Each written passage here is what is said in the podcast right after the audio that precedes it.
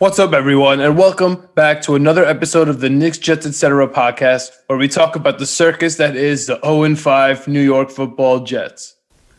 Today, we'll discuss the Cardinals' Week 5 game, including even more questionable decisions by the genius that is Adam Gase. We'll get into Week 6 Flacco time against the new opponent, Dolphins, which got changed for COVID. We'll talk about that a little bit. And of course, we have to mention and talk about our reactions for Le'Veon Bell being cut from the team on a Tuesday um, out of nowhere and uh, where the future of the Jets stand at the moment. But Alex, what's for etc. John, for etc. today, we're going to talk about the Titans uh, Tuesday night matchup against the Bills. We're going to talk about one game that I find interesting for this upcoming week. And then we also have to talk about our beloved and also hated Yankees because they were the one thing that was supposed to keep us happy, but apparently they can't do that. So that's what we got for Etc. today. Oh, man. Um, I'm glad we got some time to let the Yankees uh, loss kind of roll off our sleeves a little bit, but we'll, we'll talk about that and etc. Ricey, let's go.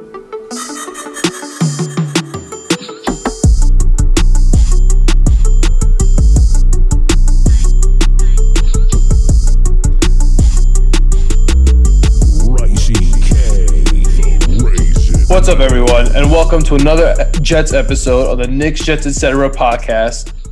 And we are sitting here at 0 and 5, Alex. What's up, man? How you doing? How was your weekend? Well, what's good, John? Um, weekend was fine. Just knew a loss was coming.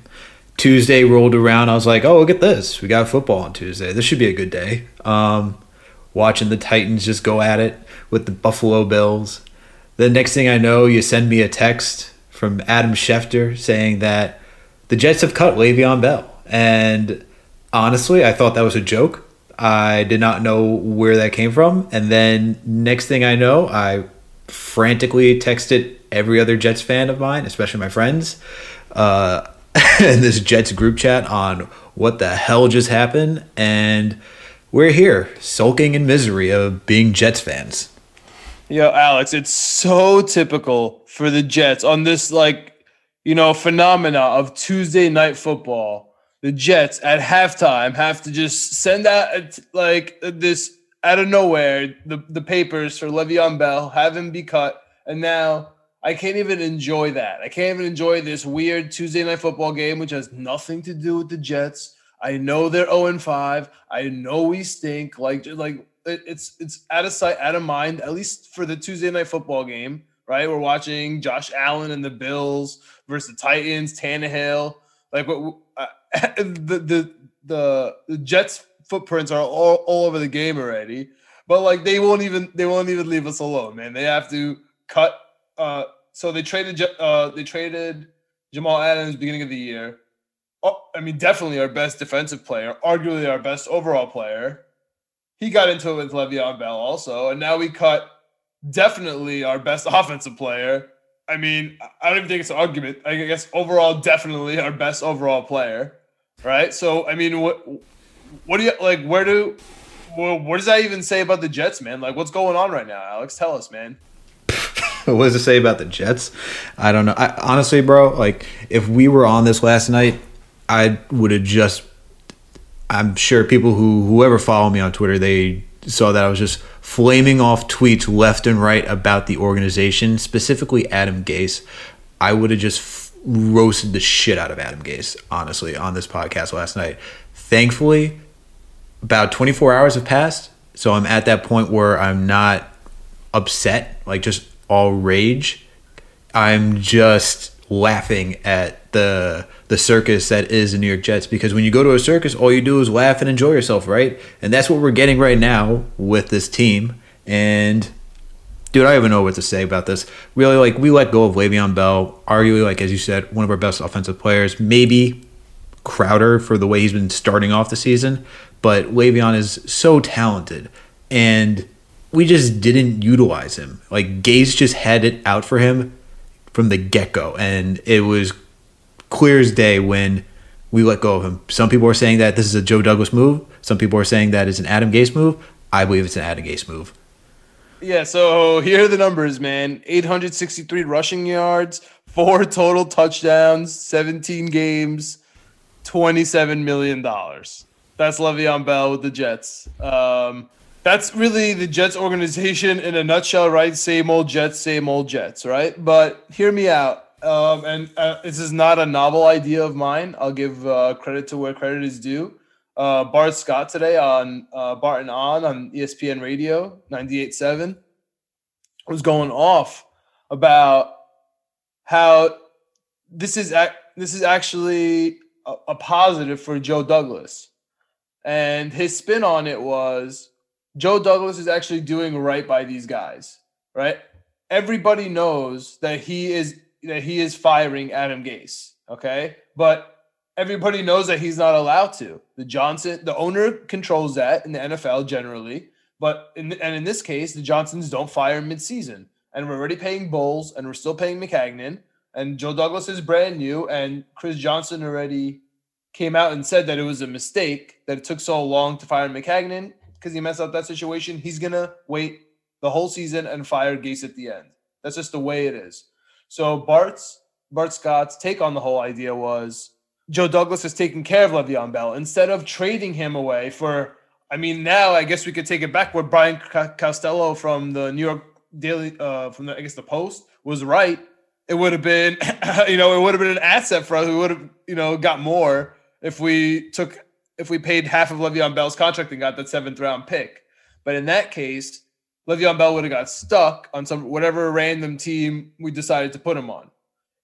Now, Le'Veon Bell gets to decide where he wants to go. If he clears waivers, we'll find out that shortly.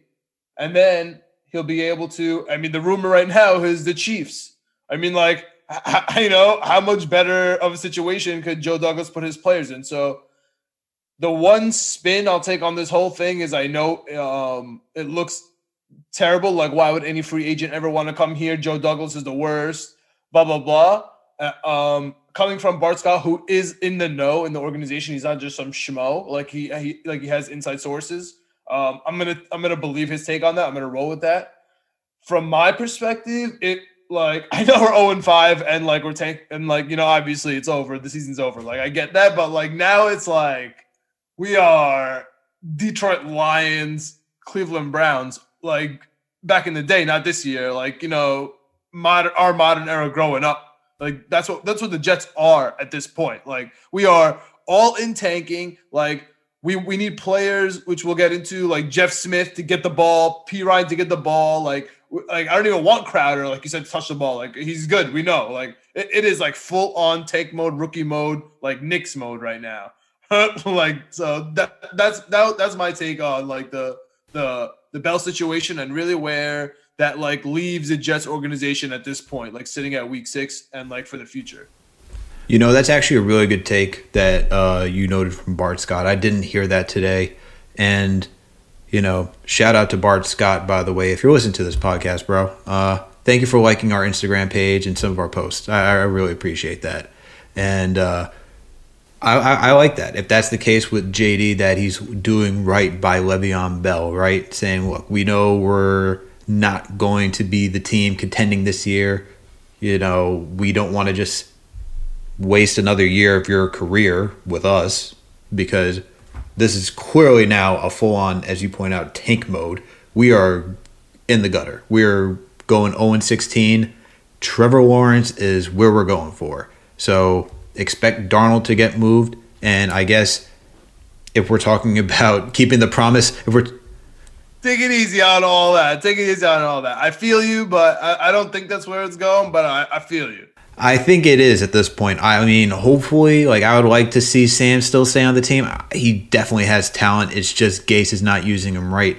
We're going to talk about the Titans game later, but it's very interesting that on the same night that we let go of Le'Veon Bell, the Tennessee Titans have uh, Ryan Tannehill just demolishing the Buffalo Bills without 16 days of practice, by the way.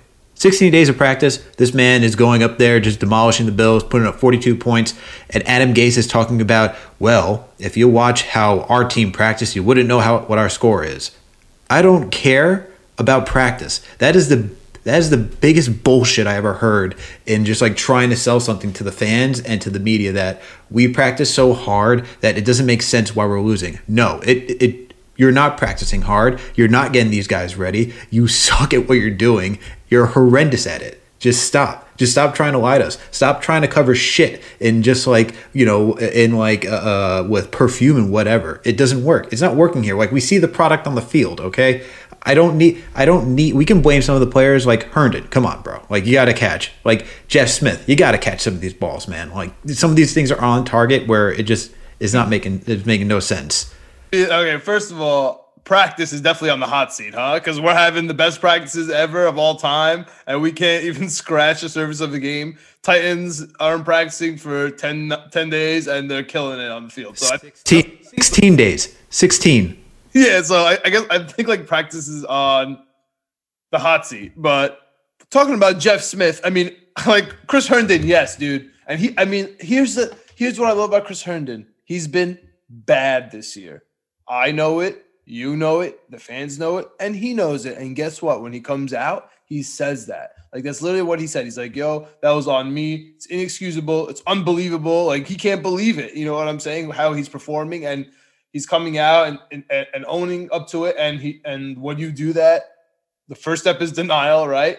And like once you get over that and you understand what's going on and you could finally attack it. Like that's what Herndon's doing. Jeff Smith, I mean, the guy was the highest targeted guy on the Jets this week, which is un- which is like unbelievable. Drove me insane on Sunday because Jeff Smith, an, uh, an undrafted uh, you know, wide uh, high school quarterback turned wide receiver is getting 11 targets on a Sunday. But now that we're complete in tank mode, no problem. Yo, can I just say something? Jeff Smith, like, go ahead, bro. Like, literally, if we want to give the ball to Jeff Smith 45 times now, no problem. Like, that's why I'm okay with this whole Bell situation. Bro, tell me how Gase just draws up 11 freaking targets for Jeff Smith and Bell gets one, probably like one of our best receivers out there in the back, especially from the backfield. He just gets one target, just one. One, just one. One for seven, okay. And honestly, when I'm watching that game, when I was watching that game, it looked like Joe Flacco. Like I feels like Gase was just like telling Joe Flacco, do not, whatever you do, do not throw to Bell unless it's a dire situation. We cannot prove that he's our valuable player on this team. Just do it. like watching watching Flacco roll out and just having a wide open bell time after time after time after time again for a check down, which is essentially what he's doing with Jeff Smith, which is like five yards. Might as well give it to the guy who can just bulldoze his way for, I don't know, three yards. Like Bell rushing, right? He averaged four and a half yards or 4.6 yards per carry on 13 touches for 60 yards. Look good. People are out there saying that Le'Veon look, looks like he lost a step what are we talking about? He has not lost a step. If you're upset with the uh, the eight call, like with him going on the outside and trying to get the try to get the turn, blame some of the guys who missed their defensive uh, or meaning their blocking assignments. Okay, Chris Hogan, I saw you. You let this guy just get off you. Like you gave him like a little touch, and then he just came in. And honestly, if if, if Hogan just blocks his guy for another three seconds, Bell can take the guy who initially is uh, embraced him in contact and could have gotten the first down. And that's people. Bell hasn't lost anything. All right, the dude was averaging before uh, contact 2.3 yards, after 2.3 yards. The man is carrying defenders for another two and a half yards. He is fine. One, two. Just like come on. It, it makes no sense how you just don't throw it to the guy who can just get more yards when guys are touching him. Again, again, it makes sense. It all like on Sunday, none of it made sense. And now I'm kind of I'm at peace now once we like once we got rid of Bell. Like I, I I see it. I get it now. You know what I mean? Like now you get what's going on in the organization. Like we're we're targeting Jeff Smith 11 times, an undrafted, you know, wide receiver. Like at the end of the day, like that's what it is. So even though Crowder was there and healthy, you know what I mean? Herndon can't catch a ball. Like th- this is what we're doing. So for me, uh, I, there's some closure there, so I'm okay with it. But on the Le'Veon Bell front, and we'll end the Le'Veon Bell conversation with with this. Where do you see him going?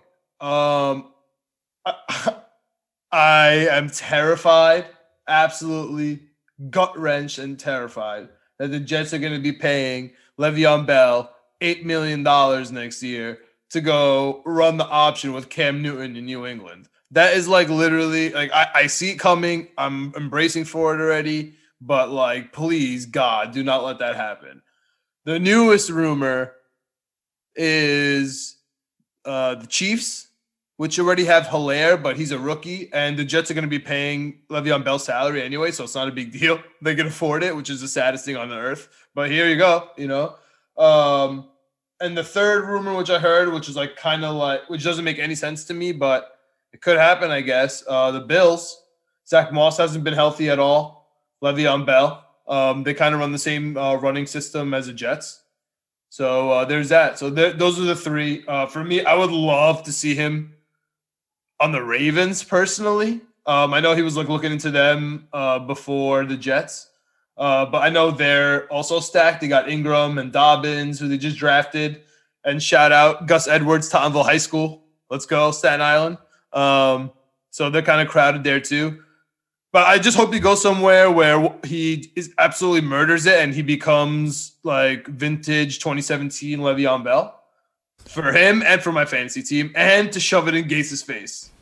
I am all with you on all those points. Okay, I hope I want to see Bell succeed on whatever team he goes to. He clearly has something left in the tank. He's only 28 years old. He took a year off. You know, he says he's in the best shape of his life. He looks he looks ready to go. I want him just to succeed, man. It wasn't going to be with the Jets. Jets just did him wrong. I mean, in the interim on the team, we did him wrong. As you're saying with uh Bart Scott, sounds like JD is doing him right by letting him go to any team that he wants and doing right by him. Hopefully, JD also gets rid of this freaking buffoon of a coach uh, in Adam Gase. But I think the teams for me, with regard inevitable, man. I, I, I, honestly, I don't even think we have to talk about it anymore. I think Jets fans can breathe everywhere. I think it's like it's a cloud hanging over us, of course, but we get it now. It's over. Obviously, Adam Gase is not going to be the head coach of the New York Jets next year. His contract is up, and we'd have to literally sign a new contract with Adam Gase next year. Obviously, it's not happening. So, like, we can breathe on that. And and, and honestly, at this point, it, it, he's not getting fired this year. Yeah, I guess what we could say is what he says, right? He's irrelevant. So, um, he is completely irrelevant. Honestly, that that's the whole thing. At this point, like the, he he he is he is treating the fans as irrelevant. And shout out Rich Cimini, who is literally a, a treasure to the New York Jets organization and us Jets fans, like literal treasure to us. Like he has been hounding, you know, Gase the proper way during Zoom, you know, like the, the guy is doing a like masterful direct, you know, on Adam Gase through a Zoom conference. And he's like making him sweat and he he's respectful through the whole thing, and it's really awesome to see. But he he at, at this point he he's had he's had enough. He, he's seen it all. He's seen all the terrible, you know, same old Jets. Like we don't have to explain to Rich what's going on. You know what I mean? And he can't believe he can't believe Gase's explanations. Yo, first of all, don't even know the guy personally, but shout out to Cimini, man. Dude has seen way too much bad Jets football for God knows how long. He's been through there through it all, like you said. Dude is just like I feel so bad. Like if you have to cover one of these poor, lowly New York uh, region franchises, like my God, I don't know how you go into work every day. Be like somehow I got to spin this into being decent and readable. but yo, shout out to him. But I, I, I, I like look going back on where Le'Veon Bell is going to sign because uh, I want I want to throw my stuff out there in the, into the into the ring. I think the Bills is definitely one, although because because he said uh, Moss isn't healthy. But I think another. T- I agree with. I I like the Chiefs idea because they did do that. Like they did do that. God, I feel like they did that a few years ago, right? Didn't they? Ha- they had Shady McCoy. Yeah, they had Shady McCoy. Um, I also actually think where Shady McCoy is right now, I actually think Tampa's another viable option too because They wanted a pass catching back in McCoy. McCoy's not really cutting it. Leonard Fournette's not really cutting it. Uh, what's his name? Uh, Ronald Jenkins is not really. Jones. Ronald Jones, sorry, yeah, Ronald Jones. Uh, he's not really cutting it. And um, he's just different. He, he'll be different from Fournette. Like Fournette is just the typical, you know, Brandon Jacobs running down the, you know, running down, or LeGarrette Blunt get some get some yards. You know, Le'Veon will come out for him, be the typical, you know, Patriots, you know, running back guy that's going to come out with flats and get him like 10 yards whenever he needs it. For sure. And the thing is that uh, McCoy, Fournette, those guys were all picked up. They weren't, I believe they were not major signings. So bringing on Le'Veon Bell is not uh, a big hindrance on them. Maybe it's on the Jets. We got you covered, NFL, for the next two years. You want you want the best running back in the league? Maybe it's, it's all covered, all expenses paid. We got you. That's what the Jets provide for the NFL. Yep. Coaches, don't even worry about getting an IRS. Don't even worry about getting a 401k. The Jets will take care of you. Yeah, dude, just throw up the minimum. The Jets got the salary covered this year, next year, no problem. You got the best running back in the league, best health he's ever been in. Like according to everyone, not just him, but like again, I believe Bart Scott and his inside sources. Like, don't worry. And it really brings me to like uh, like a, a, thought that I actually contemplated, Alex. And I'm not. It's not. I'm not even being. It's not even satire. Like it's an actual thought I had in my head yesterday. Once this news came in, I'm just trying to watch football like every other person, but it's not allowed for me because I'm a Jets fan. Um, is it possible that the Jets are like closing up business, man? Like MetLife, the the the, the lease for MetLife runs out in 2025. So we, we literally don't have a place to play till 2025. Our owner gave up ownership. Like he did he like it's not like oh he transferred or, or he's like playing. Like in order to take the ambassador job and go and work in Britain and live there, he had to like give up all ties to the New York Jets. So like technically the like it was just a transfer, but like the, the Jets are already sold. Like the owner doesn't want it. You know what I mean? His fa- like he he gave it away to take this job. So obviously it's not like top priority in his life. They have money, so like this isn't it. It's not like a you know Mark Davis type deal. You know what I mean? It, they're good to go, and we, we can't like we're we're, we're I, I'm sure they're making money, but like if we don't have a home and we're operating like this, like what's the point? I, I honestly like don't understand. Like we're just gonna tank for 25 years. Like we're gonna tank. Like the last time I feel like we weren't tanking was like Curtis Martin, Mark Sanchez, and those was like blinks, but we're just like tanking for 30, 30 years. Like at what point are we just like, all right, never mind. Like we have no home, we stink, we have no coach, we have no GM, we have no quarterback. Like let's just end this whole thing. Let's just close up shop. I don't know uh, that's very interesting because I did not know that aspect, the 2025 lease with uh, MetLife. And I mean, to be fair, Woody Johnson transferred it all over to his brother Chris Johnson. So it's still within the family if Chris Johnson wants to run it. But as you pointed out, they own Johnson and Johnson. That's a moneymaker right there. Baby powder, lotion, I don't know. They just messed up on the COVID vaccine. Did you see that? The Johnson and Johnson uh, didn't pass like one of the. I did not see that. That is, but you know what? They got everything else under the sun that they they own. Band aids, whatever. You you go there, you get it. Man, the last thing I would ever do is take a COVID vaccine from Johnson and Johnson at this point. Based on the way they ran the Jets, I will gladly pass. But getting back to what what we, we getting back to the the actual Cardinals game, and I know you wanted to. Go ahead. There's actually something I did want to say though before we get into the Cardinals game. Um, so I just have to go. I, I love my Jets group chat with my boys. I just have to read. Uh, shout out to Chris Critelli because he makes me laugh with some of these satirical uh, texts. He's just like Chris Critelli right here. I just want to make sure I got this right. Instead of firing your incompetent coach, you you cut your only star player because he is grumbling at how bad the team is, and you do it so the incompetent coach still has control of the locker room. Cap hit aside, is this more or less what is going on? I said, Yes, sir, you are correct. Uh, Bell liked two to three tweets slandering Gase and the Jets.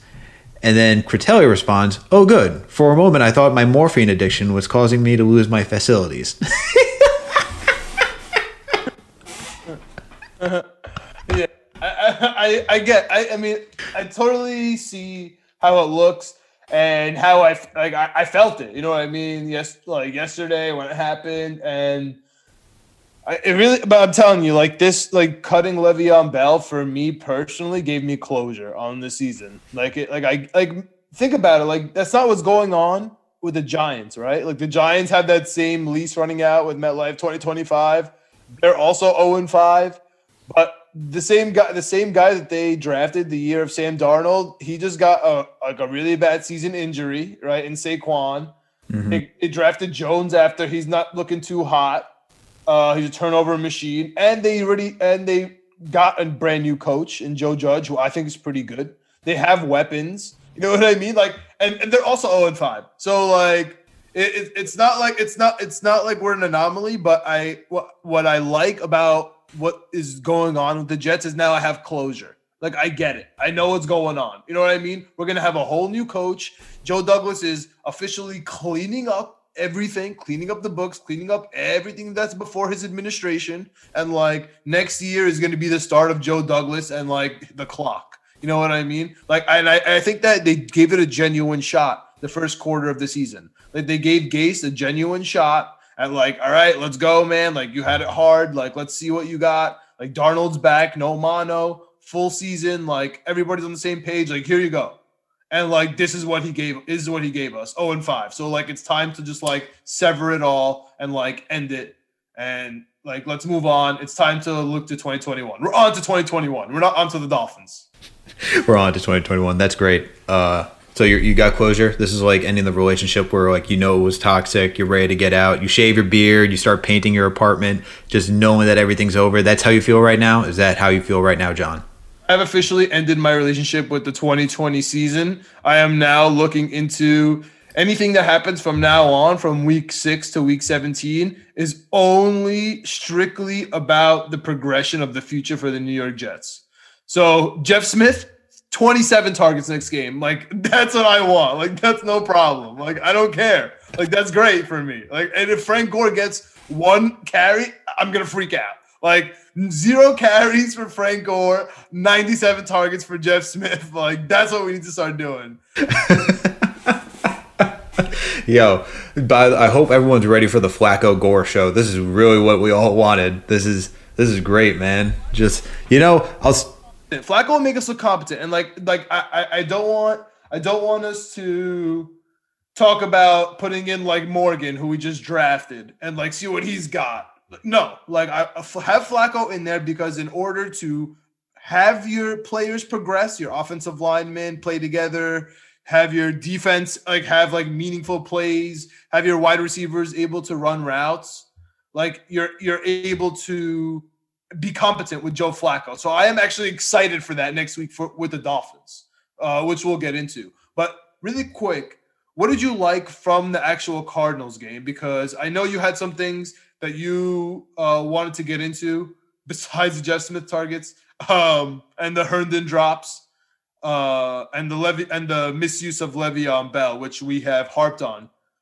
For me personally, the one the one person I'll uh, really put a star on is Lamar Jackson, another undrafted free agent who had to go up against none other than D Hop, right? Nuke uh, had him one on one, and he did a pretty decent job against him, right? The numbers obviously jump off the page, but just on uh, just like watching the game and watching the tape, he grew. He grew in that in, in that game. Like he made he was making plays on DeAndre Hopkins as the game went on. And like again, as I now have closure, right? It was it, was, it drove me nuts on Sunday. I was like, can we just not put Lamar Jackson, in the undrafted free agent who's on our practice squad, on DeAndre Hopkins? Like, can we do anything else? But like now I get it because it's over. The 2020 season's over, and they now these reps for Lamar Jackson are huge. So if Lamar Jackson ends up be, you know, getting all these crazy meaningful reps from week six to week 17 in real time playing with with with number one wide receivers and number two wide receivers, you know, and and with really nothing to lose, that's going to be priceless. Yeah, no, I, I hear you on that. I mean, when we look at the stats for Lamar Jackson, he there was ten passes thrown his way, nine of them were completed. a lot of yards. Most of them were D hop. It's a tall order to ask for a guy who was, you know, just signed from the the practice squad, right? Not really, not really much you can ask from the dude going up against Nuke. Very tall order, so he gave it his best shot. Very difficult to do, but the guys I do want to get into, guys that I want to like give the kudos for the three, I guess three positives, but I'll give some like honorable mentions. Gotta give a shout out to Jamison Crowder. Another week coming back with over 100 yards receiving, caught eight for 10 of uh, his targets, and he also got the TD. Dude was just lights out. Another guy who needs to get some uh, a little bit of praise, Avery Williamson. Six tackles, two assists, one in tow, uh, and two pass deflections. Yo, Oh, got that intel. That made me so happy, dude. I was literally screaming up and down when Avery Williamson got that interception. for sure, man. Dude was playing well, and like you gotta respect it. Another guy who's been very good this season. The only guy in the backfield, the defensive backfield, doing his job. Pulio, baby. Pulio, like his numbers don't pop out because he plays nickel, so he's not on uh, the field as much, right? But uh, the dude just he he he only allowed there was uh, what was it? There was uh he only allowed one completion his way, just one. Like the dude is just like on lockdown for the most part. Who's ever in the slot and. I don't know. You just got to respect that, respect this game. Those are my top three. Some honorable mentions that I just got to put out here. Um, John Franklin Myers with his uh, two tackles. That one sack was looked huge. Trying who you know he just got Kyler Murray. He got the speed demon, the the mobile quarterback. And the last one actually goes out to the guy who we just uh, let go yesterday, Lev Bell. Dude had 60 yards on 13 touches, 4.6 yards per carry. The dude looked like he was ready to go back into the lineup and actually be productive. We just didn't give him that opportunity to really do it. And he caught the one lone target for seven yards and bulldozed his way for that first down. So shout out to Lev Bell. It wasn't a star studded day for him, but he did a lot with what little he was given. So those are the guys I really had to point out there for like the positives of this game. The negatives, throw everything in the trash, bro. Everything. Just everything. Yeah, I mean, yeah, for sure. Before we get into that, John Franklin Myers uh, was has been a bright spot on this team all year long, and not only does that look good on Joe Douglas and the Jets organization, but it also, I mean, it looks terrible on that Henry Anderson signing, which again, it makes sense that we didn't get rid of him this year because he's off the books next year, and this year is you know done already. um, it doesn't count, and the organization obviously knew that before we did. Um, we were probably two, three weeks a little bit late on that. Um, so he, he he's going to be gone, and My, Myers is going to be a really good addition uh, instead of him. But what really upsets me about the, the two out of the top three players that you mentioned, man, in Crowder and Pulio, is that the inevitability of having a full tank season by week five and cutting Bell is that guys like Crowder and guys like Pulio are probably going to be shipped off, man. Yeah, they're they're probably gonna be shipped off. We saw from who who was the the the Twitter account. Um, Incarcerated Bob, who honestly gets it right most of the time. yeah, so incarcerated Bob said that the Jets are pro- are looking to trade Julio and Jameson Crowder to you know teams that are lacking in depth due to soft tissue or major injuries. We see that a lot of teams are dealing with injuries this season, definitely due to the fact that no preseason, no true OTAs, a lot of things were cut, so no one really was able to get that full contact experience. The little that it is just to get your body ready for the full dose of the season. It's very difficult just to come in full season and just take a hundred mile per hour hits. It's your body's not used to it. You have to slowly work your way up for that. That's why starters do a few series, two quarters, the half, three quarters. That's why that's why it works that way. But yeah, no, they're probably going to be gone. It's sad. They're bright spots, but you know what? We got to get assets for this full tank mode that the Jets are apparently in right now. We're 0 5. No team, in my knowledge, has made uh, come back to make the playoffs, and we are not even the in the race to even make this even interesting. So who cares? Playoffs, playoffs, playoffs. I even want to hear that word for the Jets. Like uh, honestly, until like week five next year. Like honestly, I don't even want to hear about playoffs in the Jets. But speaking about the wide receivers, Breshad Perriman, he practices this week. He's going to be coming back to stretch the field. Looks like Hogan is going to be coming back, right? Versus uh, the Miami Dolphins and Fitz Magic against Adam Gase, who Adam Gase can't beat this team. Um, and honestly, the Jets can't beat Fitzpatrick. So, uh, what are you looking forward to, or what are you nervous about in the in the Dolphins game? Because I honestly don't want to hear all the negatives that you have from the Cardinals game. Like, it's just going to be too much for me. Oh, you don't want me to tell you how Kyler Murray threw 380 yards and went 27 for 37 against us? You don't want to hear that? no, because like we are like the Jets are officially the the get right game. Like if like the Cardinals are having a bad couple games, Jets are the get right game. San Francisco obviously stinks right now, but the Jets and the Giants are the get right games. Like no matter who, if you're having a slump, Denver they can't win a game with Drew Lock out, just versus the Jets, no problem. You got this, prime time like fortune quarterback. So like I, I negatives, yes, I, we we are negative. The New York Jets are the negative. Well, if I'm going to go by that stupid logic where it's like, well, if this team beats that team and that team beats that team, then we got to be great. If I'm going to go by that logic, and this logic is actually well thought out because the Dolphins just routed the daylights out of the 49ers 43 to 17. The 49ers routed us, and we're a terrible team. We are dead last in everything. We got rid of our best weapons. We have nothing. Our defense can't stop a nosebleed. Quoting our the famous Bart Scott. What are we going to do here? Uh, the Dolphins are just we're just going to go down there. Are we going down there, or are they coming to us? What's that's the better question. Honestly, because it's uh the, of the COVID situation, I'm honestly not sure. But now that you mentioned it, man, the Jets are the luckiest organization on the planet that MetLife Stadium is closed because there is nothing I would like to do more than show up to MetLife parking lot at nine in the morning, drink until one o'clock, and scream my head off right at the Jets sideline from 1 to 4 p.m. Like literally, I, like, there's nothing else I'd rather do. So they are lucky that we are not allowed in the stadium.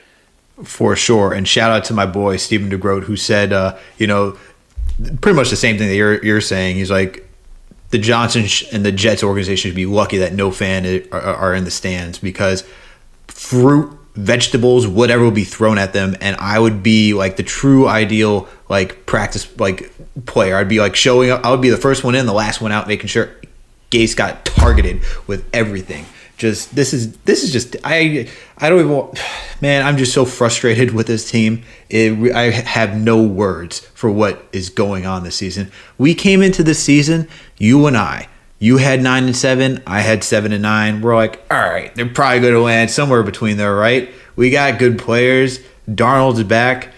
We finished seven. We finished. Uh, we went seven and nine last year. Went on that stupid. Uh, was it six and uh, I forget whatever run it was, six and two. It doesn't even matter at this point. And it was like, okay, they can do something. Gase listened to Darnold and allowed Darnold to do his thing. Hopefully, you know, you were saying like he's listening to himself. He's really grown. Clearly, he's not, but can't, can't he can't make this stuff up. But I'll tell you what I'm going to expect from this game. So, Ryan Fitzpatrick last last week had what was it? This guy threw for 350 yards, three touchdowns, completed 22 out of 28, uh, 22 passes out of 28 attempts. I expect the same thing because Kyler Murray did that to us this past week. I mean, we could say this is a revenge game for Fitzmagic because, let's be honest, every team is a revenge game for Fitzmagic because he's pretty much been on every team.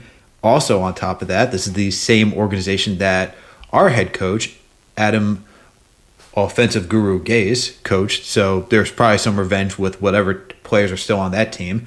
So this is just a this is just the time to show that the Dolphins are way better than us and that they're a better organization than us and that they can play and just wipe us like offensively up and down the field. So that's what I'm expecting this game. And defense, we can't stop anybody.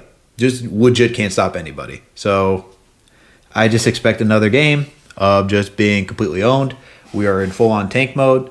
If we're lucky enough, we get one touchdown. I mean, yeah, that, I mean that's familiar. Uh, one touchdown game. We'll see what happens, man. Um, with this, uh, it's really hard to predict how a team will react. Like, are they gonna go on full on?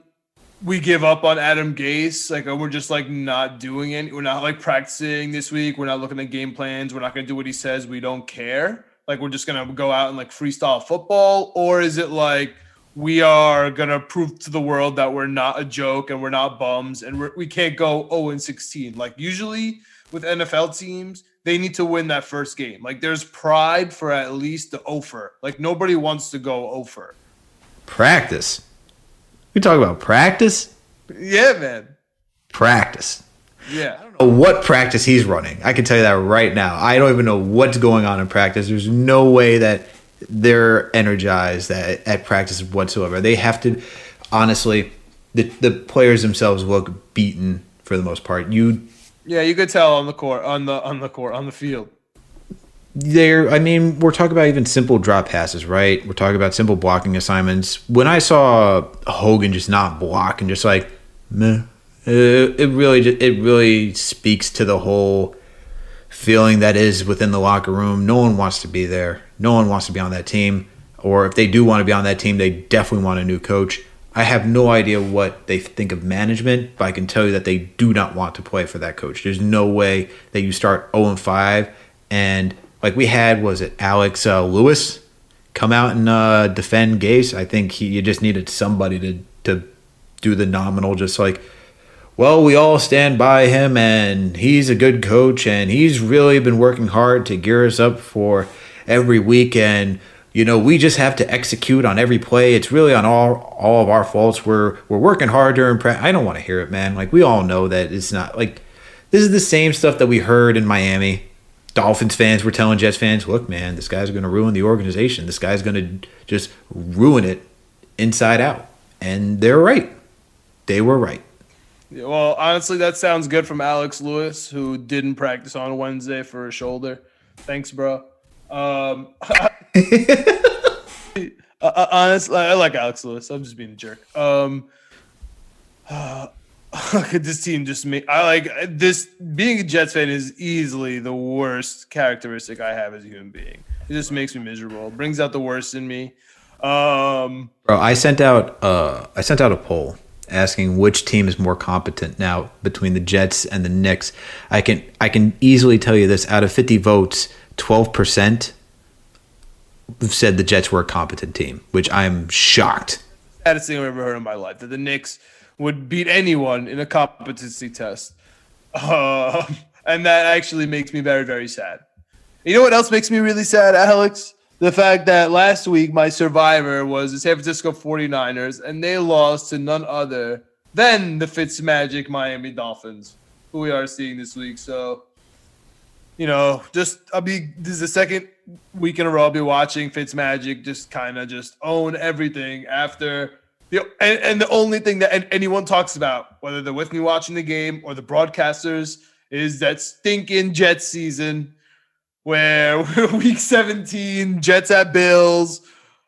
I drove up there like an idiot to Buffalo, Ralph Wilson, which it was called Ralph Wilson, uh, and watched uh, the DBs point at Eric Decker pre snap and Fitzmagic throw that interception right to Decker in the middle two times. Not one time, two times.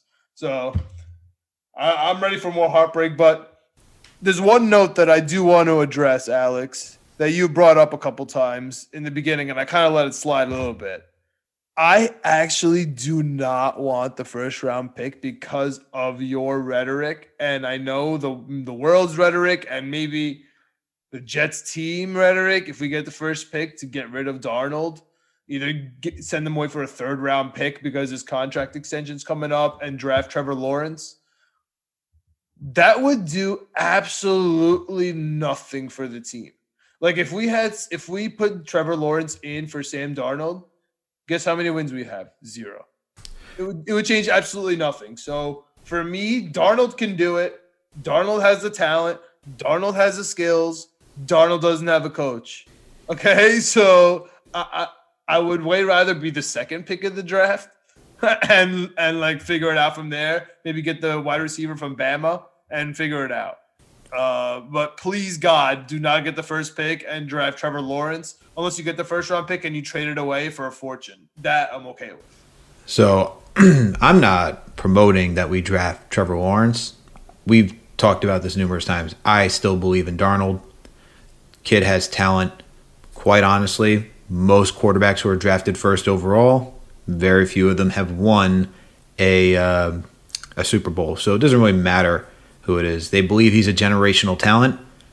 My response to him being a generational talent, I would say I think we kind of over evaluate some of these college kids before they come into the NFL.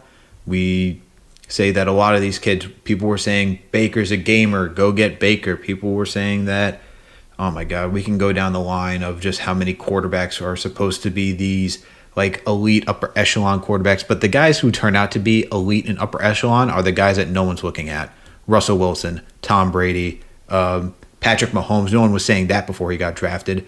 And like, I, while I agree with you, Trevor Lawrence is the real deal Holyfield. Is he the real deal Holyfield? Yeah, and he's been doing really well at Clemson for a really long time. There's numerous tape. He's taken down Alabama. He's he, you know he's taken down the ACC. He's taken down the SEC. He's actually a really good guy. Like in general, he's like a good human being. Um, so then, not why not want him? Because the if we didn't have Sam Darnold, I would be clamoring for Trevor Lawrence right now. And if we even came within a, if we even covered a game, I would be freaking out. Okay, if we didn't have Sam Darnold and Trevor Lawrence was sitting there, it, like we we better not even come close to winning a game. We better secure that number one. But because Sam Darnold is there, like that position is is covered, man. Like he's he's really good. Like Sam Darnold is really good. I, I know it doesn't look like it. I trust me, I know. Like I am, I will be the first person to tell you. Like it does not look like it right now, but he has the position covered. And last year it was the offensive line that's being slowly taken care of. The offensive weapons obviously are a huge gaping hole. The coaches obviously are a huge gaping hole. And the defense is coming together. I know it looks like a huge gaping hole, but it is it it, it does have good pieces there. Um, and so I think that if I'd rather fill those pieces with premium positions, like the Trevor, like the Trevor Lawrence of the wide receivers. You know what I'm trying to say? Like the best wide receiver, or the best offensive line. You know, the best guard if we can get one, or not a tight end because we have we're paying 19 tight ends to do absolutely nothing. you know, like something else to fill our team, a number one corner. You know, at the end of the first round, that Seattle pick you know, stuff like that. Like that would be fantastic. And that's how real teams are made, uh, in my opinion. Um, once you get that, usually teams that get that number one quarterback uh, in the top number one, like they're gonna struggle for two, three years until it comes together. That's just how I see it. for the Jets personally, like if they get the number one pick, please God trade it. Please just trade it away. So this is the thing that everyone talks about though, is that you're we got to pay Darnold at some point, and he's a big question mark for the team because we have not seen him be successful for these past three seasons. Why not go get the guy who's going to be on a cheap deal and Trevor Lawrence for four years? So I get that thought process, but I don't know. I, I'm not there at the draft to be thinking about it, but we'll see. All right. All right, that's good enough for me, man. In the Jets portion, uh, unless you have anything to add, let's go. Uh, go to the etc. All right, so I don't really have anything else to say. I mean, what else is there to say? We're everyone get ready for the L we're about to take. Now we're going on to the etc. So for the etc., we're going to talk about one this Tennessee Titans Buffalo Bills game because this has just been that game was just crazy to me. They don't practice for 16 weeks. Tannehill comes out flaming, bro, flaming. They also don't have Corey Davis. They're also missing Adam Humphries. The offense was just a little, you know, a little unusual. They did have Brown. They did have uh, Jonnu Smith, but dude, they put up 42 points on a Tuesday without 16 days of practice. What's going on here? Like, I, what do you think of that?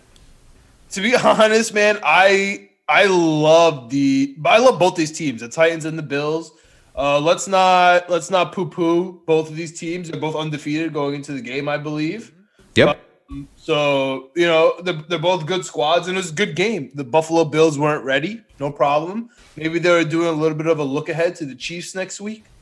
Uh, you know what I'm saying? Like that's that's good. That's on them. They're probably all freaking out about the Titans and the COVID situation and haven't moved. They just weren't. Their head wasn't in the game. Look at they're probably thinking about Sunday. You know what I mean? Because like on that Tuesday, they'd already be you know getting ready for that Wednesday practice versus the Chiefs. So they probably already had some weird schedule going on. So uh, I'm not going to take too much into this game, but I would love to see a Titans Bills playoff game. That would be phenomenal. That would be phenomenal. They're built the same, like with the hardcore running, the quarterback who has some feet. They got really good defenses. I would like to see, you know, I would also like the matchup again what they had last season between the Titans and the the Chiefs. I think that would also be a good matchup too. That was a good game last last season. I would that would that would be fun too. The Titans are really good. You know, Yeah, I really like them. I, I'm a big Vrabel guy as well. uh, you're probably also a big uh, Arthur guy too, aren't you? Arthur. Uh, is it is it uh with the offensive coordinator uh, for the Titans? I don't know who. I don't know who that is. Who is it? Is is it isn't it Arthur Maulet? That's our. I mean, isn't that our? Isn't that our? Cor- our one of our cornerbacks? Oh, sorry, I'm thinking. Sorry, sorry, I'm I'm going nuts. Um, I'm so- Arthur. Arthur Smith. I think so. Yeah, the offensive coordinator for the Titans. Arthur Smith. I, have, I have no feelings for Arthur Smith. Okay, because some Jets fans are out there saying they want Arthur Smith to be uh, um, The new head coach. The new head coach. The new head coach. Because This wasn't planned, and I guess we could talk about this a little. Do you do you have some early contenders besides the offensive coordinator from the Chiefs that you would want to see for the Jets next year? not even thinking about it right now, honestly. But I'll take. Give me Bieniemy or Arthur Smith right now. These guys are doing wonders with these guys with their quarterbacks and the offense. So those are the top two of my list. Probably Bieniemy more so, but I'm not even really that far. I'm not even even that far into the draft thinking about you know what do we do with the first overall pick. We're not even that close, honestly. We still have to make it through most of the season. But getting back to the game, game was really good. I'm looking forward to seeing those two teams in the playoffs. It should be a lot of fun. Now, I do want to talk about the next game that you already brought up because both the Bills and now the Chiefs lost two matchups, right? They both lost. You had the Chiefs losing to the Raiders, and you had the Bills losing to the Titans last night. They're both uh, on the winning side, right? And they're coming into this week. They're trying to get back on track, and I think it's really going to be a good matchup. What? How do you feel about that one? The Raiders. I mean, uh, honestly, I love watching Raiders Chiefs games. Um, it's always a classic matchup. Uh, I do think that the blueprint is out uh, for the Chiefs. I, I really don't think that they're this crazy juggernaut, and I do think that when the Ravens uh, face the Chiefs in the playoffs, if that happens, I think the Ravens would actually take them. I don't think the Chiefs are as crazy as uh, as our eyes tell us. To be honest, man, I think the Bills are way better than we all think, and I think the Chiefs are a little bit worse than we all think. I think Mahomes is such a huge deodorant uh, for the Chiefs, um, and and and they're not really as um, they have explosive plays, right? And on offense and defense, but they just rely on the spark. And sometimes, and it's been there, you know, game by game by game, and you can't knock them for that. It really has been. The spark has been there every game. It's just hard to be consistent for like two seasons like that. You know what I mean? Like it's still going, but like I just don't see it continuing. And honestly, man, Andy Reid, I mean, I, I know he finally conquered, you know, got over the hill last year, but for the most part, he's known to mess up clock management. He's known to choke at the end. Like it, it just last year it all came together finally. I just don't really see the Chiefs. Uh, I know they are the kings of the of the AFC right now, but I love the Ravens. I love the Steelers. I think the Patriots are, are, are you know don't mess with them. The Bills are really good, and the Titans are good, like you said. Yeah, no, I can I can get behind all those. Um, I mean, we talked about the Chiefs at the beginning of the season, thinking that they're going to be. I think they're going to be good. I you know, it's hard coming off a Super Bowl win. Uh, you have that Super Bowl like drowsiness. I don't think they're going to win the Super Bowl this year, like I said, but they're going to be a good team for a very long time, especially since they got Pat Mahomes, who's just arcade style, and you put Tyreek over there with him. It's just video game esque. Um, back when Madden used to be fun. But hey, let's move off football for a second and uh, talk about something else depressing. Our New York Yankees. What's I honestly, Cole did his. It, it's really sad. Cole did his best job. Really blame Boone for uh, the second game for that little cutesy stint. You mentioned it. You mentioned it that you know why did we put uh, happen there? So it just didn't make any sense. Like it didn't make sense to, especially try to fool the team that originated like the the one the pitcher the starting pitcher in one inning and then switch it up. Yeah, I mean, what really bothers me about that whole thing is we were all, we, all, we were all right from the beginning, man. We we had it pinned from the beginning, and I don't think it was Boone's fault uh, that it happened, but it's Boone's fault that he has to lie to us after. Like that's really fundamentally what bothers me, right? Like it was so obvious that they put Deivi Garcia in to fool the Rays, to put the lefty line up against Happ, who he's more favorable against.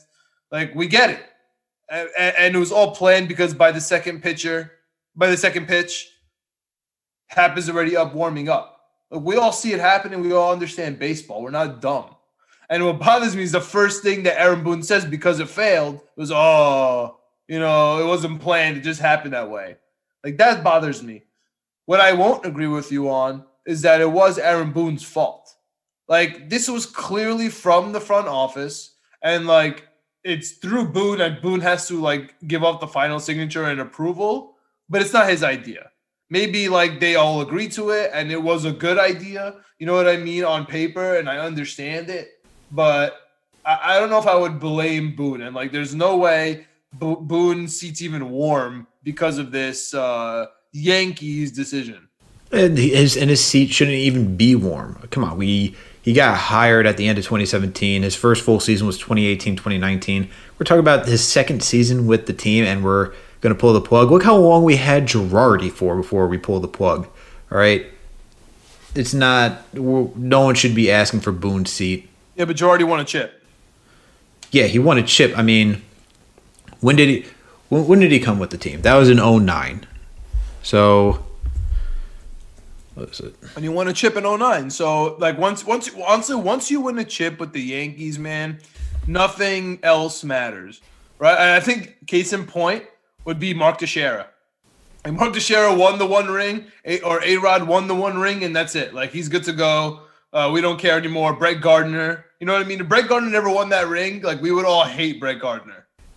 No, for sure. And you're right. No, I'm looking back at it now. We have we got uh, Joe Girardi in 2008. That means the following season he won a ring. So of course you keep him around because you're in the playoffs. They all know him. You're right. But also at the same time with Boone, he's just so early into his managing career. You gotta give the guy a shot. We've been in the playoffs with him twice so far. It's too early to pull the plug. Yeah, and Girardi, don't forget, put it together after Jeter with uh, Didi, and that was like a huge uh, feat for like the franchise. That was a big deal. Mm-hmm. Um, but yeah, just speaking about these Yankees, man, um, Stanton, you know, he's back forever and he kind of solidified, you know, his beef with the Yankees and the fans. He's good. He's good to go. He's here to stay. Um, I wonder what's uh, we better resign DJ. I wonder what's going to happen with Luke Voit. Um, I, I I don't love saying this out loud, and it really is a hot take. But if we get rid of Luke Voit for uh, like a Francisco Lindor. You know, even though Luke Voit took us was the absolute warrior for us this year, and he played through a quote unquote foot issue, which as we all knew was plantar fasciitis, which is insane. He played with that the whole year, led the league in home runs, like just an absolute monster. Of course, he was not able to put it together in the playoffs, but you can't really blame him. You know, it's okay. Um, but his stock will never be higher, in my opinion, than it is right now as the home run leader, and we got him for pennies. Uh, I know he's Cashman's boy. He's like, you know, he's that guy that Cashman, the, the diamond in the rough. So I could see why it would be hard for him to trade. But if you get the diamond in the rough and you get flip him over for Lindor, you know, solidify the the infield, put DJ as a permanent first with a long term contract. That would be insane. I'd love to get your thoughts on that, and I'd love to get your thoughts on Gary Sanchez's future with the with the Yankees as Higgy is, you know, the two hundred fifty million dollar man's uh, personal catcher, and I mean, he's obviously better on defense. He started all the meaningful games in the playoffs. I mean, uh, if Sanchez can't do it at the plate, he can't do it at the defense, then what are we talking about? Okay, so first, uh, before I get to Sanchez, the first one was uh, Voit. If we keep Voit, so yeah, you got to keep Voit. Dude's been good for us the past two seasons, so why not keep the guy who's been contributing on the team? I think that's just an easy, clear cut answer. Just yes, led the league in home runs this season, as you pointed out. But look, you could say that it was it was cut in half, but still, phenomenal feat for uh, for the COVID season, right? And you already mentioned it. Playing through injury, couldn't really do it up during the postseason. I'd say bring him back. You know, he's been performing. Why not? The machine, DJ LeMahieu, like we need we need him back. That that dude gets on base. All right. Actually, that's probably like my biggest gripe with this team. We go for yard way too many times instead of playing uh instead of playing small ball and just trying to get on base. Like we the game is not won on home runs. All right. This is when we had DJ, Pettitte, Bernie Williams, Paul O'Neill, all these guys who were able just to get on base and just knew when to go for yard. The difference is, can you do it? It's great. Knowing when to do it is the bigger, you know, it, that's the real mental game of understanding the pitcher when you're up at bat. I'm just getting tired of like the home runs of home runs of home runs. Like, yes, it's entertaining. Uh, it makes the game move like not even faster, but just makes it more intriguing. Where it's like, wow, that guy just slammed it out of the, the park. But also, I think they're juicing up the ball too. But if anything, if I want to see this team change before I got onto Sanchez, because I really have a gripe with Sanchez, they got to start implementing more small ball. Sanchez, I don't know what we're doing with him, man. Defensively, he's way too lazy behind the plate. I can't. I get so annoyed. I guess we've just been spoiled with Jorge Posada for so long, a dude who is so good defensively and just being able to catch anything, like no matter what, and just being able to get guys out who are trying to steal second and so forth, and just even you know. Russell Martin, Russell Martin came after him. He was a beast behind the plate as well. And even like we had weird guys like Pudge Rodriguez back there for a little bit, being weird. Like we had like we've always had at least all star defenders back there for sure. And seeing Sanchez, right? It's just it's it's it's not acceptable. We've had runs were given up, bases were given up because he could not he couldn't field. How are you? How is this our prized possession and you can't even field as a catcher? That is that you are the next to the pitcher. You are the second important position on the field. You there like literally number it's one two pitchers one catchers two like yeah yeah, and I, I, think I think that's why it blows our mind, dude. I think that's why it blows our mind because we never had a good offensive catcher. It was always defensive catcher, and he's just the complete opposite. Yeah, but offensively too, like he's not even like making the big plays. You know what I mean? Like if you're going to be this offensive threat too, like you can't just be a wash on. He's not a complete wash on defense. I won't go that far, but you can't you can't be a defensive liability and then offensively you're just sporadic. Like that makes no sense. Yeah, and honestly, I think it has more to do with the calling of the game than it does the defense and the offense. To be honest with you, I think that Cole likes Higgy for the way he calls the game rather than like the way he frames the pitch, or that he's like worried about the pitch in the dirt, like if Gumby Jordan Montgomery's throwing, right? Like if Higgy wasn't back there, and Sanchez was back there when Higgy was throwing nine balls in the dirt in an inning in the playoff game, we would have been down 11 runs. For sure. I mean? For sure. And I have one question for you about the Yankees. Chapman. How do you feel about Chapman? I like that he can throw the heat. Honestly, though, and this is also just being spoiled from Mariano Rivera. Like, Don't put them in the same sentence. Never, never, ever say that. No, no, no, no, no, no. This is this is what this is where I'm going with because people were just like clamoring that not that they're the same. Not at all. All right. Not even saying that. Um, But I guess I'm just saying, like, we've been so spoiled with someone who's just so precise in pitching and being a closer and just knowing how to get the pitches in there and just making it so deceptive, right? Like, Rivera had that slider down packed, man. Chapman, like, he's gunning it in there, but every time he's gunning it in there, like, I have no idea where it's going. I have, like, this fear that just going to go, like, hit some dude in the head or just go way above the plate into the stands. How do you feel about Chapman? Man, oh man. I I mean, it's twofold. As a person, I think Chapman is one of the worst people on earth. Right? He shot a gun right next to the face of his girlfriend in a domestic argument, and then he threw her on a couch of guns. Chapman is objectively a horrible person. Right? And second of all, we know that he's arrogant right? In general, like his cars and his money and the way he presents off the field and the way he pitches on the field, he's arrogant, right? Like he's given up ridiculous, ridiculous pitches in high leverage situations and smiles after. Okay, I get it, dude. That's his defense mechanism that he's going to smile.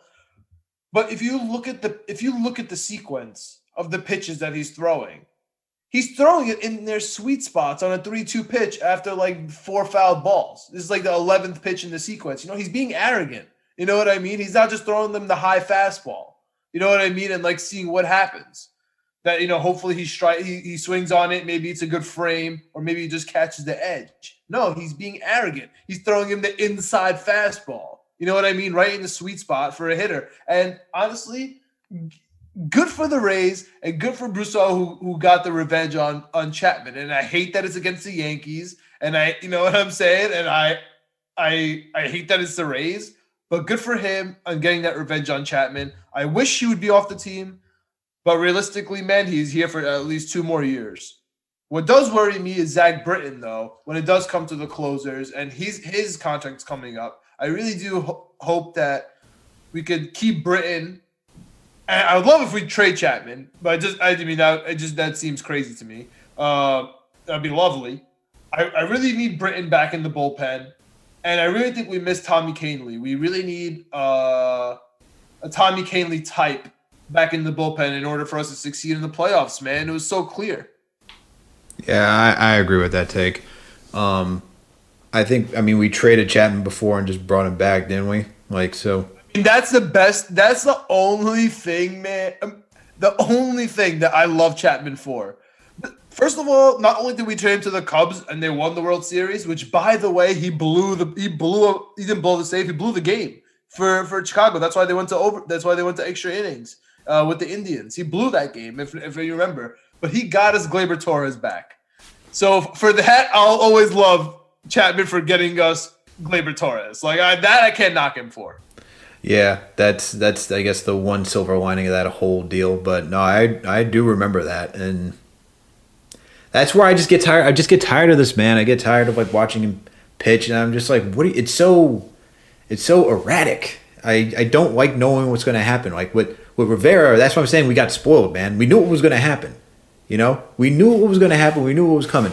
Even when we had uh, who was the who was the setup man for uh for Rivera?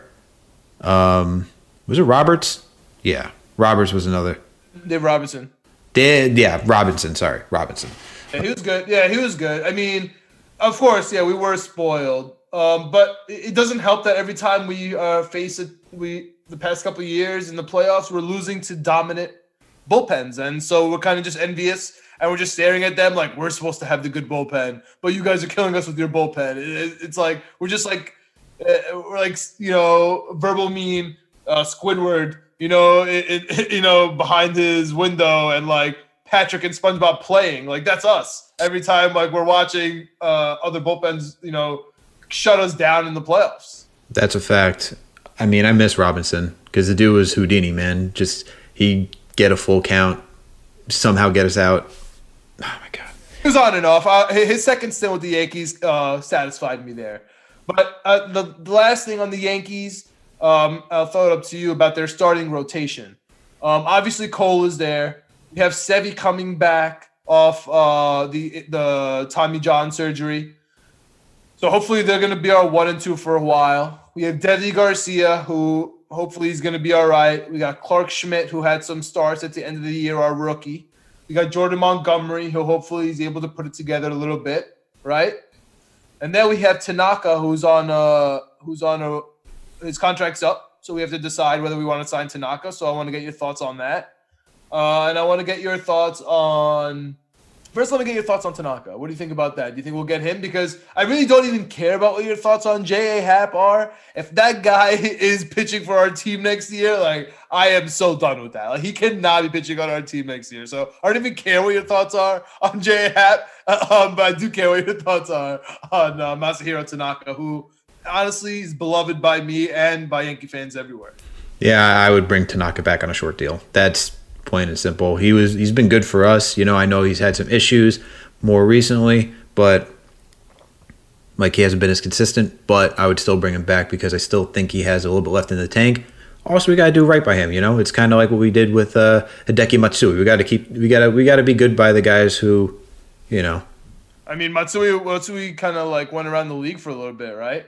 He did, but even still, like we still gave him like uh, we gave him a nice farewell. You know what I mean? Like that's what I'm saying. It's a short term deal. We're not having him necessarily retire here, but we're giving him a nice short term deal to just like say, hey, thank you.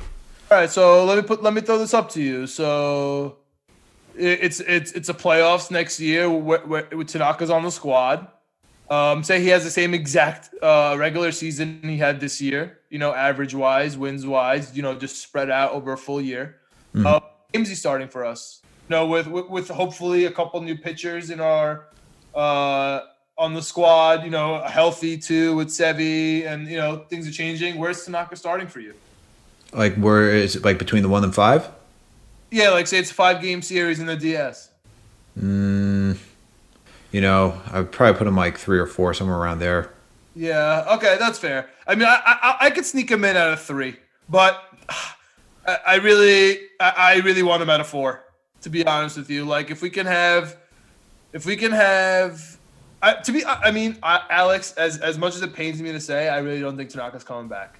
I don't think so. I mean, I highly doubt that he's coming back. I, I, I really don't. I, I, really don't. I really don't see it happening. To be honest with you, I highly doubt it. I guess, and I'm just speaking from uh, personally. Like, I would like to have him back. Just be yeah. good to him. He's been good to us. You know, he's helped us be competitive. That's how. I, that's how I look at it. Okay. Uh, I guess the last question I'll ask you, just because it's the hot burning topic on uh, Yankees Twitter and uh, Yankee Nation all over. Yes or no, Trevor Bauer? Hmm. Give him in the bag to be our, our honestly our solid number two, and then hopefully Sevi can slide in at number three, Deivi Garcia number four, and then like we have just like a heap of guys at number five aiming for that spot: Jordan Montgomery, Clarke Schmidt, all these guys, Michael King. You know what I'm saying? Just all those boys like fighting for the fifth spot. I don't even know, man. I'm so hesitant to throw the bag. Yeah, me too. Me too. Honestly, with Trevor Bauer, I'm a little. He's he's a beast though, dude. He he honestly he's a beast. Yeah, yeah, no, for sure. But I'm just look, man. I know, I know, I know. yeah, just, uh, we throw the bag at a lot of people. All right. Trevor Bauer is a lot. Like he's just a lot.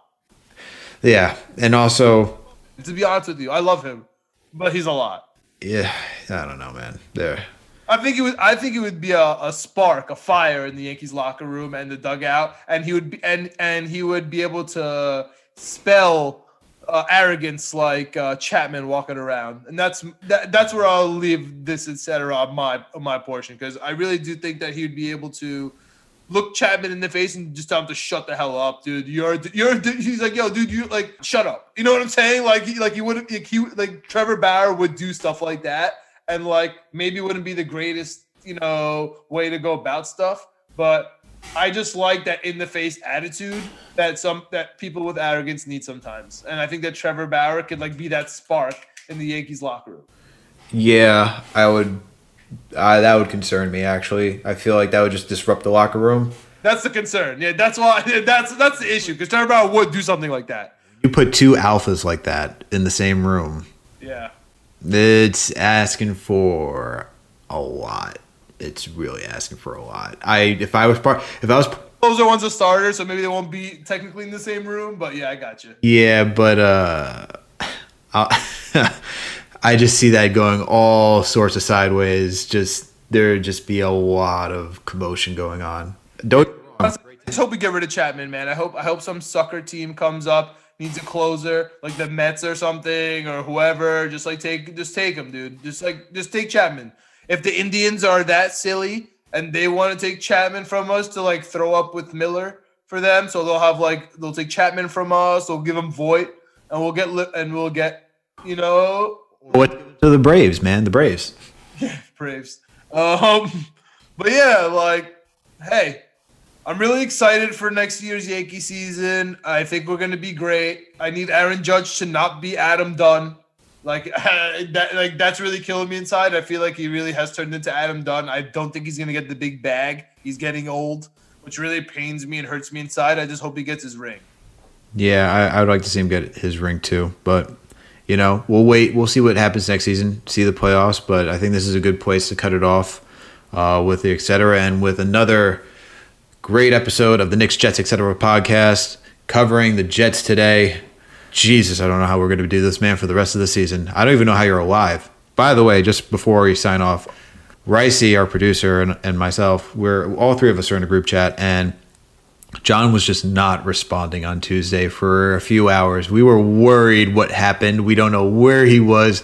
We, you know, J- Ricey thought he just may have went to bed. I was like, that's ridiculous. It's like nine thirty. I don't think he's just was he just doing laying in bed, staying up at night. I, I don't know. Uh, it, I was just try- I was I was trying to enjoy some football in the beginning. Then the Le'Veon Bell news happened. I ended up going to see uh, the college the college kids uh, from church that I serve with.